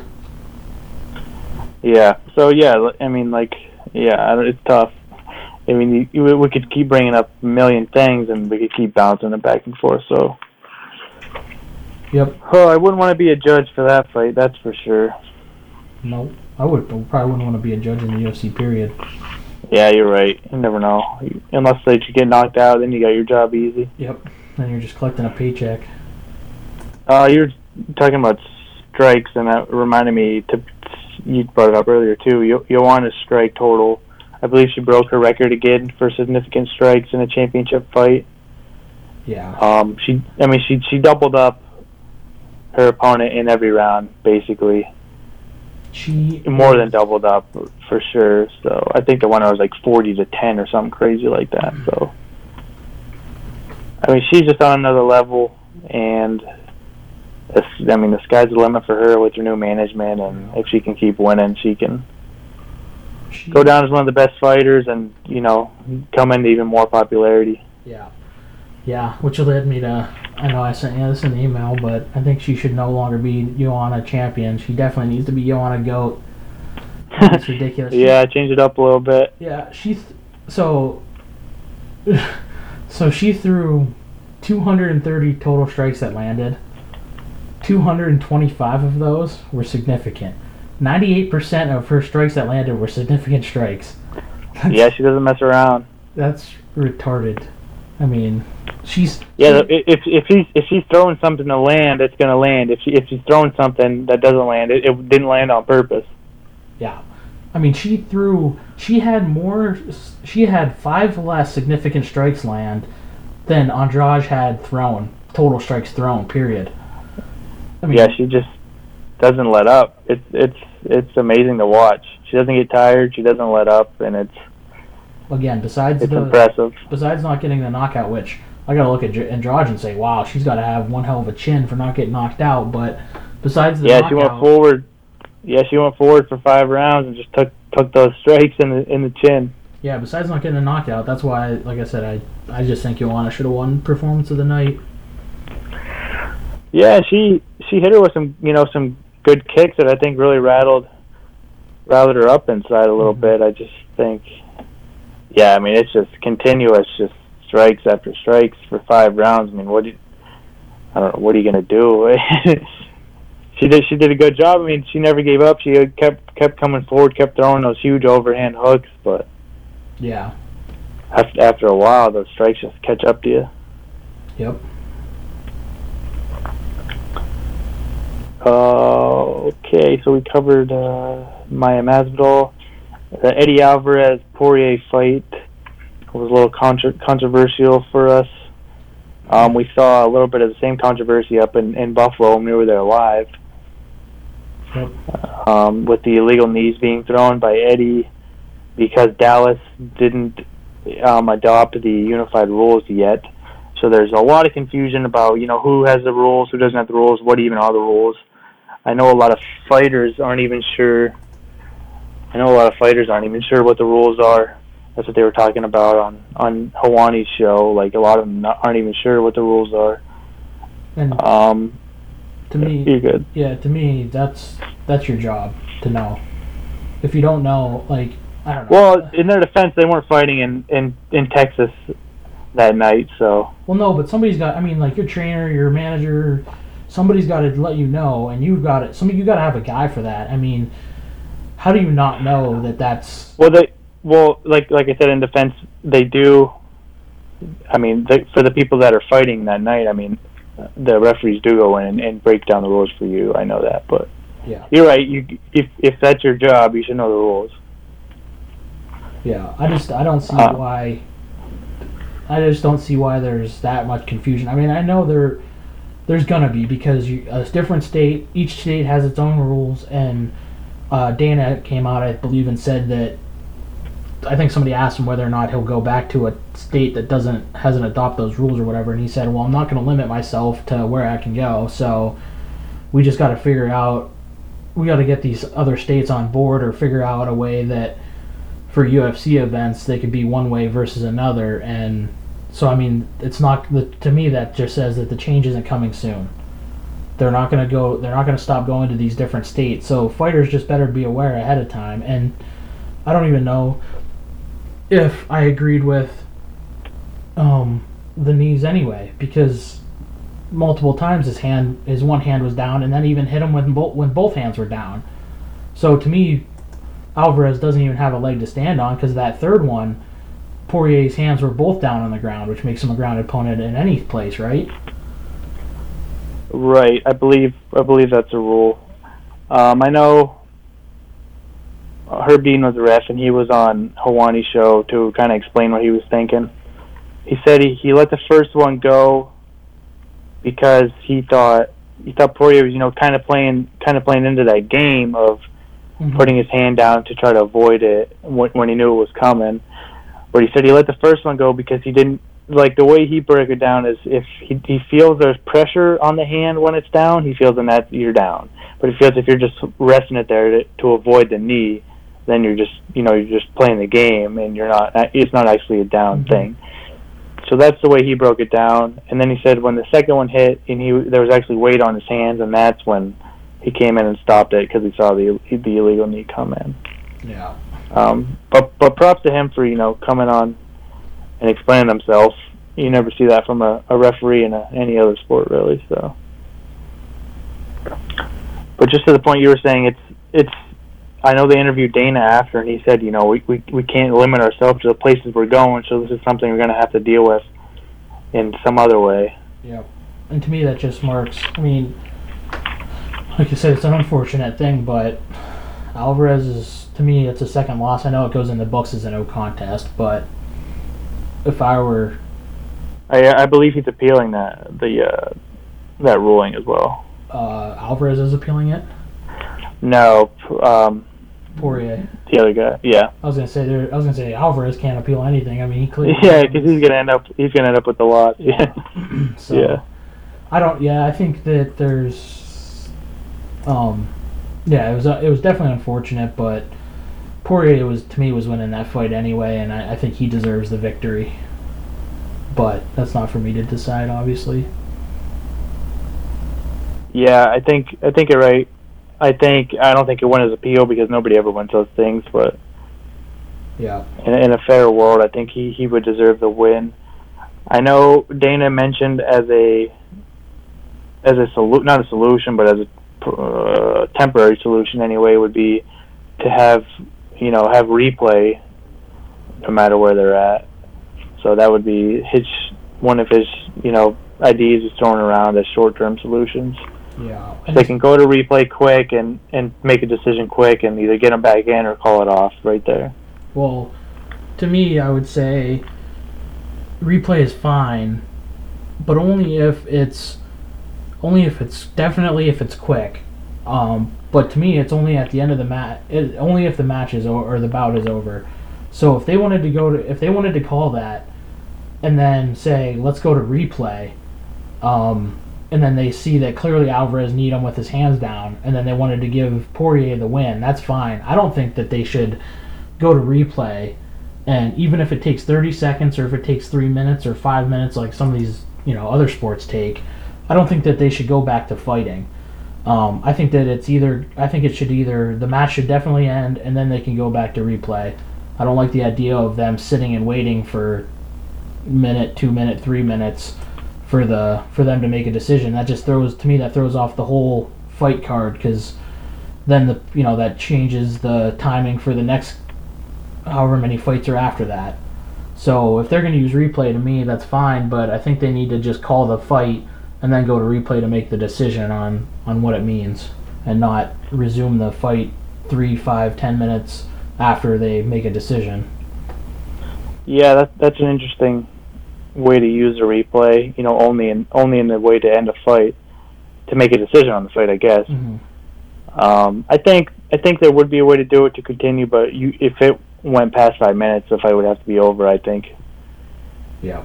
I, I don't know. I don't, I don't know. I'm sure I'm sure they're probably you know probably having the same conversation as we are. How the heck do we use replay and make it fair to you know both both guys involved? Unle- Unless they're it, it, it, if if they're not going to end it, if they're going to end it, whatever, it's ended. They just have to go to the thing to make a decision either way. If it's a win for whoever or whatever, you know. Yeah, because if in, my- in my opinion, if you're gonna s- if you stop the fight and then go to replay, that replay doesn't matter. It doesn't hurt the card timing wise. Um, but if you're gonna use replay to, if you're gonna use replay and continue the fight, what I think that my suggestion then would be, do that, but just don't stop the fight. Um, let the fight continue. Obviously, if if if Poirier gets knocked out by that knee, then it doesn't matter. But if Poirier takes an illegal knee and they still they get to still fighting and they want to finish out that round while they're doing the replay, that's fine. And then maybe after the round they say, okay, that was an illegal knee, it's over. Or if they deem it not illegal, they just let the fight keep going. But I think that's the only way to do the replay and let it continue. Now, obviously, the danger is if somebody takes a knee to the head, are they going to Well, I- fully be prepared to continue the fight anyway? Yeah, I think I I don't remember exactly, but I think after that second knee, he kind of he kind of you know kind of buckled down like he was out. Mhm. Is that correct? Yeah, and then he put, it, and then he definitely had both hands on the ground then, and Alvarez. Yeah, I think that another I think that sec- second knee really knocked him out, Yeah, yeah. Well, it definitely, and I think definitely hurt him at least. yeah I don't know I mean knocked him out, but I think his hands you know his head kind of fell down into his hands. Mhm. Um, but I think, I don't- like I said, I don't know a lot about the rules. I mean, can they? What is an illegal knee if they can? can the fight even continue after an illegal knee? Can they dock a point and keep going? I'm pretty sure it's. I'm pretty sure it ends. Uh, illegal knees. Oh, are not, illegal knees are not like, um, you know, Like a low blow or blows. anything? Yeah, low blows. They just take a point. Um, I think there's probably. I well, I don't know if there would be any discretion because a, a downed opponent taking a knee to the head is definitely illegal. You know, it's not like an accidental hit to the hit to the crotch. You know, somebody definitely seen that the guy was down and he threw a knee. Um, I think it's to me. I think it's automatic DQ, but I'm not hundred percent sure on that. Uh, do you remember when Jones lost for the 12 to 6 elbows? Um, yeah, I think he. So he was elbowing him in the back of the head. On I mean, was that just called? Did, was that just like they just stopped the fight right there and he lost? Yeah, I'm pretty sure he hit him with a couple, uh, but I'm pretty sure he hit him with a couple in a row. So Yeah, so he, so the guy probably can continue regardless. yeah, Yeah, okay, okay. So you see, I, like I said, I, I wasn't even watching back then, so. Yep. So that's interesting. That's definitely a, a conversation. Like I said, I'm sure they're having as well. How the heck do we use replay, and how the heck do we get the rules unified everywhere? Yeah.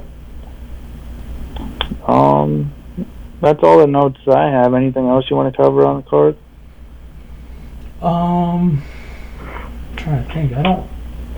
I don't think so. I mean, I, I really, just as a side note, I don't want to get too deep into it, but I really enjoyed the, um, the Joe Knight and uh, Chas Skelly fight. That was the one that was on before Alvarez Poirier. Um, and I really enjoyed the Sherman Coulter fight, which we did ta- talk about a little bit, and I would love to see Yep. a fight like that on the main card, on the main pay per view card every time because those two Yeah, get guys. those guys on every every every weekend, right? Yep, those guys just they went in there, they threw bombs the whole time. Uh, Sherman destroyed Coulter's leg, and Coulter was still throwing haymakers. I mean, he didn't even care. He was just he was just winging. I thought they were gonna call it because he couldn't even walk, and it didn't matter. He was on one foot, hobbling and throwing haymakers the whole time. So, and then Sherman did a little bit of everything. He had some power kicks, kicks. He obviously had some power punches, and then he finished them off with that elbow. Um, I think that it was a little bit of Coulter was just like, oh man, I'm so dead right now that I'll take any anything that he hits me with. I'm gonna fall over. Yeah. but because it didn't to me the watching it live, it did look like he had a lot of force behind it. It just kind of looked like he was just throwing it, and it hit it connected obviously, and he dropped down um, like crazy. But yeah, I thought uh, I thought that fight and the and the Knight and Skelly fight was really good, and obviously Knight won performance of the night for that, and Sherman Coulter won the fight of the night. So they so all three of those guys um, got paid out of that, and um, so yeah, that was just my comment on that. I think after the fight there, Skelly after the fight, Skelly and then Gabriel Benitez, who was on the early prelims, those two guys um, are medically suspended now for th- for three months, I believe. So that Oh, must they- be They concussion.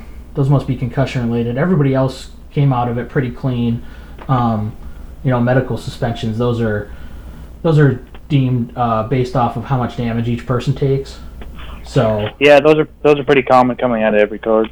yeah, so I think I think everybody's suspended for five or ten days. I think is like the Yep. minimum, and then after that, it's it's based off of damage. So um, Benitez and Skelly were the only two that had the three month. I believe it was three months, but everybody else was, you know, some were twenty days, some were thirty days, um, but most of them were just a handful of days. Like like Joanna and Miocic, like I think they they got suspended for five days, and that's just, you know, that's typical. That's there's nothing new there.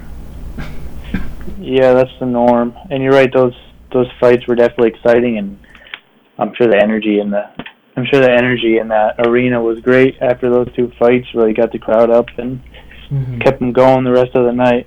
So Yeah. that was a great card, like we said. Um, the next, I believe, the next card is two twelve. I don't think there's any fight nights between now and then. So Um, I think there's probably some. Isn't Gustafsson? I don't know. I'm looking at my schedule. and I don't have a fight night until the week after two twelve. Gustafsson Teixeira is May 28th. Okay, so that's Um, that's the week before. Yeah, that's- 12, right? okay. That's the week before two twelve. You're right. All right, so we'll have we'll have a two twelve uh, breakdown. Uh, we'll mention fight nights if there's any good fights Friday, but we're not gonna devote a lot of time to those. I don't think. Yeah, and I think those. Well, there's just not the same firepower, and I think I was looking at 212 the other day, and I think it's really interesting that the way you can break it down because 212, in my opinion, um, might even be greater in terms of the fighters fighting than 211 was, and everybody thought 211 was great, which it was. I mean, it definitely performed how we want it, how we want a pay per view to perform, but. I think there's a lot of challengers. There's only one championship fight in 212, and that's Holloway and Aldo. But Gadelha fights Karolina. I can't even say her last name, but she's Polish. Um, and then like Vitor Belfort fights Nate Marquardt, and those aren't. That's not like a high-ranking match, but everybody knows who Vitor Belfort is. I mean, so it's kind of like a little bit different for 212, where there's a lot of names that um, people are familiar with versus the young talent from last um, from 211 and obviously with the Silva fight not there anymore it's a little bit different but if Silva was in there this would be another you know pretty big card but with the Silva fight not being included 212 kind of got pushed down a little bit from from that Yeah, two twelve is, is a good card, but it's not definitely not as good. And I'd just like to mention um, Frankie with a good win over Yair Rodriguez, kind of beat his eye up Rocky style. Didn't have Mick to cut him, but that was a doctor stoppage. So shout out to Clarion, Frankie Edgar. That was a good performance by him. And that's it for 211, unless you got anything else. yeah just one more thing um, there was only one of us who were four for four Oh, that's right. definitely That's wasn't right. me That's right. Um, according to our numbers, I went four for four on our picks, so gonna try to make it whatever eight for eight, ten for ten, or whatever on on two twelve. So we'll see see what I can do. I'm kind of an expert, so follow me. Uh, we're doing we did good on our picks other than the golf, but that's all right. Yeah, our golfers let us down. Speaking of picks, we have some Preakness picks, I believe, from Louisville Alex. Yep, Louisville Alex came half came through. We'll give him half credit for this one because he Yeah, he contributed. We'll give we'll give him a hockey assist. the hockey assist. Yeah, um, so he he sent me a little message on on the Preakness. Um, so if you want you want me to just go into it then. Uh, Yeah, just break. Give us give us the Louisville Alex breakdown. All right, Louisville Alex's breakdown is, um, and I'll read word for word. Uh, I think it's a toss up between Always Dreaming and Classic Empire. They say pace makes the race, and Always Dreaming should be able to have it exactly how he wants it.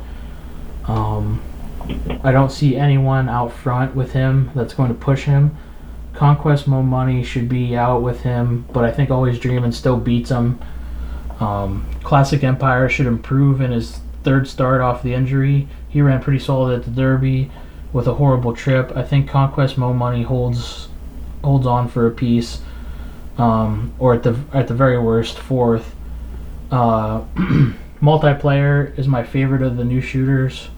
New shooters, obviously being new horses in the event. Uh, he ran a pretty impressive time for uh, one and one eighth track in the Illinois Derby. He should be closing like a freight train. If I was betting to win money, I'd go multiplier, classic empire, always dreaming, and or conquest mo money. Um, and then he goes on to say, I think always dreaming is is most likely to win, but he definitely wouldn't bet him because his odds are four to five, so there's just no money in it. Um, right, no reason to bet. yeah, and then he thinks uh, this is always the toughest of the three for the Triple Crown, and if he manages to win this, um, he's gonna win the next race. So that's Is Alex's. this, is this is this the longest of the three? I don't think so. Okay, the the Belmont or this is the Belmont. no the Belmont's the longest, right? Uh, yeah, it must be because this is. I think this Yeah. one's a quarter length shorter than the Derby. Oh, okay. So who did out like?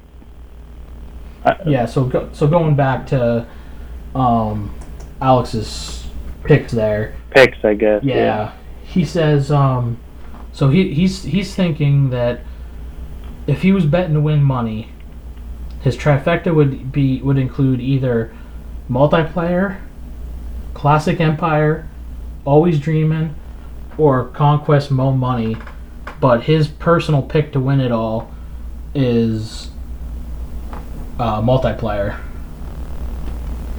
Or, or I'm sorry, his personal. He thinks he thinks always dreaming is gonna win it all, but of the new horses, if anyone's gonna win it, it's multiplier. multiplayer. Okay, so good good breakdown from Louis Alex. I like his quote. They say the pace makes the race. I think that's the name of the episode. Yeah. Pace makes the race. Yeah, and there's, I think I was counting, there's four horses that were in the, no, I'm sorry, there's five of the ten. So this is obviously a smaller field. The Derby was 20 horses deep. Um, and then in the Preakness now, there's five new horses. Uh, the ones who raced in the Derby were Always Dreaming, Classic Empire, Looking at Lee, um, Gunnevera, and Hence. Hence, I think the rest are our new guy our new horses. Um, so my guy, my horse from last one, Gormley, is not in this one. So No, he didn't make the trip up to. Where's the Preakness at? Maryland, right? uh, Baltimore, yep. Yep. So Yeah, so that's interesting. So I, I I put three horses here. If I was gonna bet a trifecta, just for fun, I have Gunnevera, Hence, and Classic Empire. yeah, not bad. I would have I would have uh, always dreaming, cloud compute, cloud computing, and then multiplier. All right, so if you're feeling crazy, if you're close to a, a betting place, try one of our trifectas, and if you win, donate some of that money to us. Exactly. Um, yeah, so that's it for the Preakness. We've always came through, gave us some insight. Um, just some updates. We talked about some stuff earlier. Uh, Penguins lost five to one. Cavaliers won 117, 104. So they covered. They were only they were favored by five, so they definitely covered. Um, a personal update: the Yankees are winning 11 to four. And any updates down there in Pittsburgh? Um. No. Not that No, Andy. Vo's in Atlanta. That's an update for everybody. You know, this is the third week in a row Vo got a shout out in this thing, so he's doing. He's making moves, man. We gotta I think he's. gotta tell the people. I think you better find that uh, pay page and donate some coin. Yeah, maybe maybe he'll he'll donate some of that good Georgia money, Yeah. Well, he's probably some some. Tennessee dollars for us.